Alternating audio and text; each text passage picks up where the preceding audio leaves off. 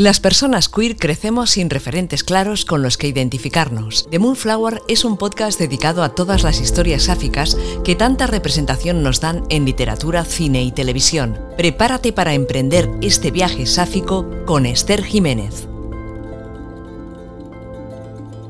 Buenos días, buenas tardes, buenas noches. ¿Cómo estamos? Seguro que genial. Ha pasado un mes, o más de un mes, desde que no nos vemos. Y mm, he de decir que ha sido y está siendo bastante duro. No para mí, sino para miles de personas que están viendo cómo sus derechos y sus vidas están siendo bombardeadas por gobiernos más poderosos y horriblemente ricos. Supongo que ya os imaginaréis de lo que estoy hablando. No hablo de la guerra entre Israel y Palestina, sino de la ocupación y el genocidio que está sufriendo la población palestina.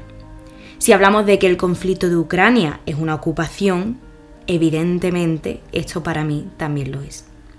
Podría remitirme a los datos y decir el horripilante número de fallecidos palestinos que ya han sido asesinados, pero parece que ya ni eso convence a la gente. Siempre he evitado ser muy política en mi vida, pero esta vez la verdad es que no podía callarme la boca no cuando hay tantos niños inocentes que están muriendo a manos de monstruos. Así que he estado pensando, ¿qué puedo hacer yo para aportar mi pequeño granito de arena con este podcast y darles voz a, esta comunidad? Pues tengo que decir que justo el otro día estaba pasando vídeos de TikTok, que por cierto mm, estoy viciadísima, que alguien me saque de allí ya. Y, me encontré un, un vídeo realizado por The Safe Space Podcast, que por cierto me encanta y os recomiendo que escuchéis si entendéis inglés y queréis saber curiosidades sobre el mundo LGBT. En este vídeo que vi sobre este podcast, lo que hacían es que las dos chicas del podcast leían algunos mensajes que algunas personas de Gaza habían publicado en Queer the Map. Os explico qué, es Queer the Map para que no nos perdamos.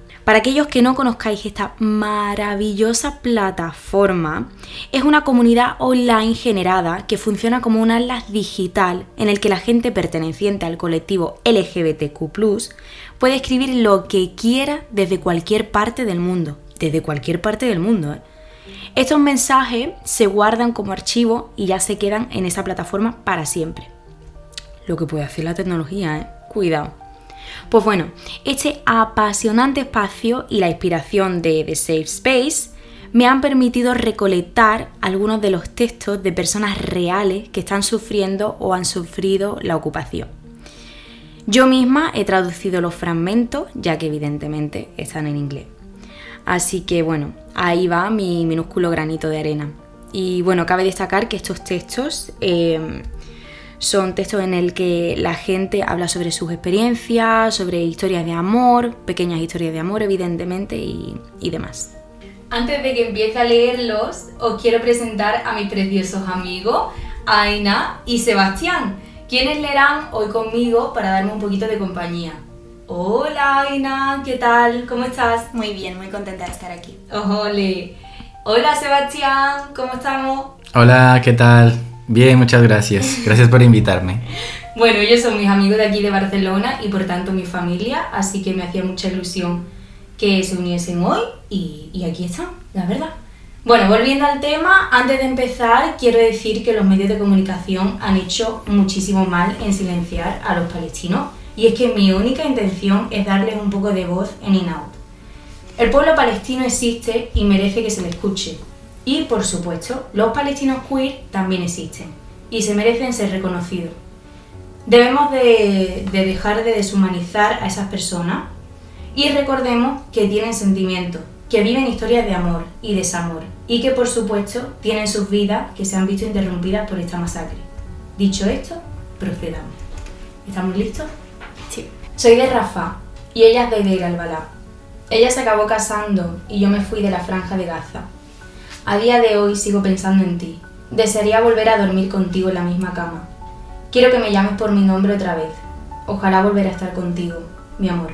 Ahora me doy cuenta de que lo que sentía por ti era más que adoración.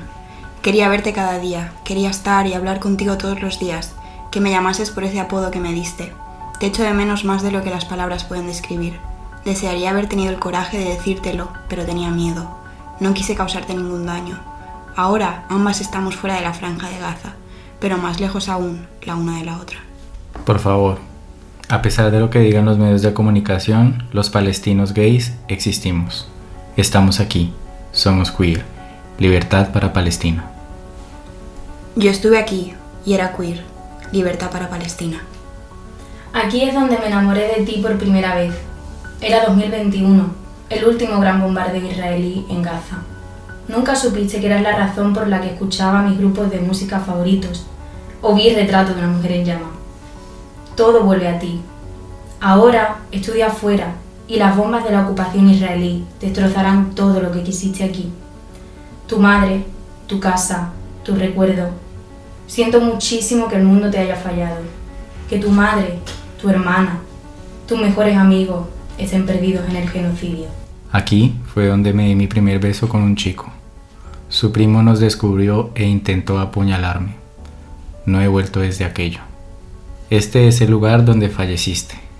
Aunque éramos solo amigos de correspondencia, te quiero con todo mi corazón. Cinco años desde la mejor amistad que he tenido. El ataque aéreo mató a Ahmad. La angustia y el sufrimiento te mataron a ti. Khalid, te quiero. Me encantó la manera en la que saliste del armario conmigo, en la que yo salí contigo, en cómo me presentaste a Ahmad como tu novio. Quería compartir tus dolores, pero estamos distanciados por el mar. Yo liberaré a Palestina solo para que tú puedas verlo. Espero que estés descansando en el cielo. Besa a Ahmad todo lo que quieras y sé feliz. En esta vida o en la otra te seguiré y volveremos a unirnos. Te quiero desde Ícaro al más allá. Siempre supe que era diferente desde que era joven. Supe que me gustaban los chicos desde el principio, pero la sociedad exige que lo escondamos. Ahora vivo en otra parte y aún intento conectar cabos sueltos. Ojalá las cosas no fueran tan complicadas. No quiero hacer daño a mi familia, pero no puedo vivir en una mentira. Aquí es donde besé a mi primer crush. Ser gay en Gaza es duro, pero no sé cómo, también era divertido. Me enrollé con muchos chicos en mi barrio. Pensé, todo el mundo es gay de una manera u otra. Desearía poder ver el atardecer en el mar de Gaza contigo, por una noche. Desearía que esta ocupación se acabase y que pudiésemos ser libres de una vez en nuestra propia tierra. Aquí tuvimos nuestra primera cita. Nos sentamos y hablamos sobre nuestra infancia, sobre cultura queer, sobre comida y sobre gaitas. Siempre nos he imaginado sentados en el sol, cogidas de la mano, libres por fin. Hablábamos sobre todos los sitios a los que iríamos si pudiésemos. Y ahora te has ido. Si hubiera sabido que las bombas te quitarían de mi lado, habría gritado a los cuatro vientos todo lo que te adoraba. Siento haber sido una cobarde. No sé cuánto tiempo viviré, así que quiero dejar esto como mi memoria antes de morir. Pase lo que pase, no voy a abandonar mi casa. Mi mayor arrepentimiento es no haber basado a aquel chico. Murió hace dos días. Nos dijimos cuánto nos gustábamos el uno al otro y me dio demasiada vergüenza besarle por última vez. Murió en el bombardeo. Creo que gran parte de mí murió también. Y pronto moriré.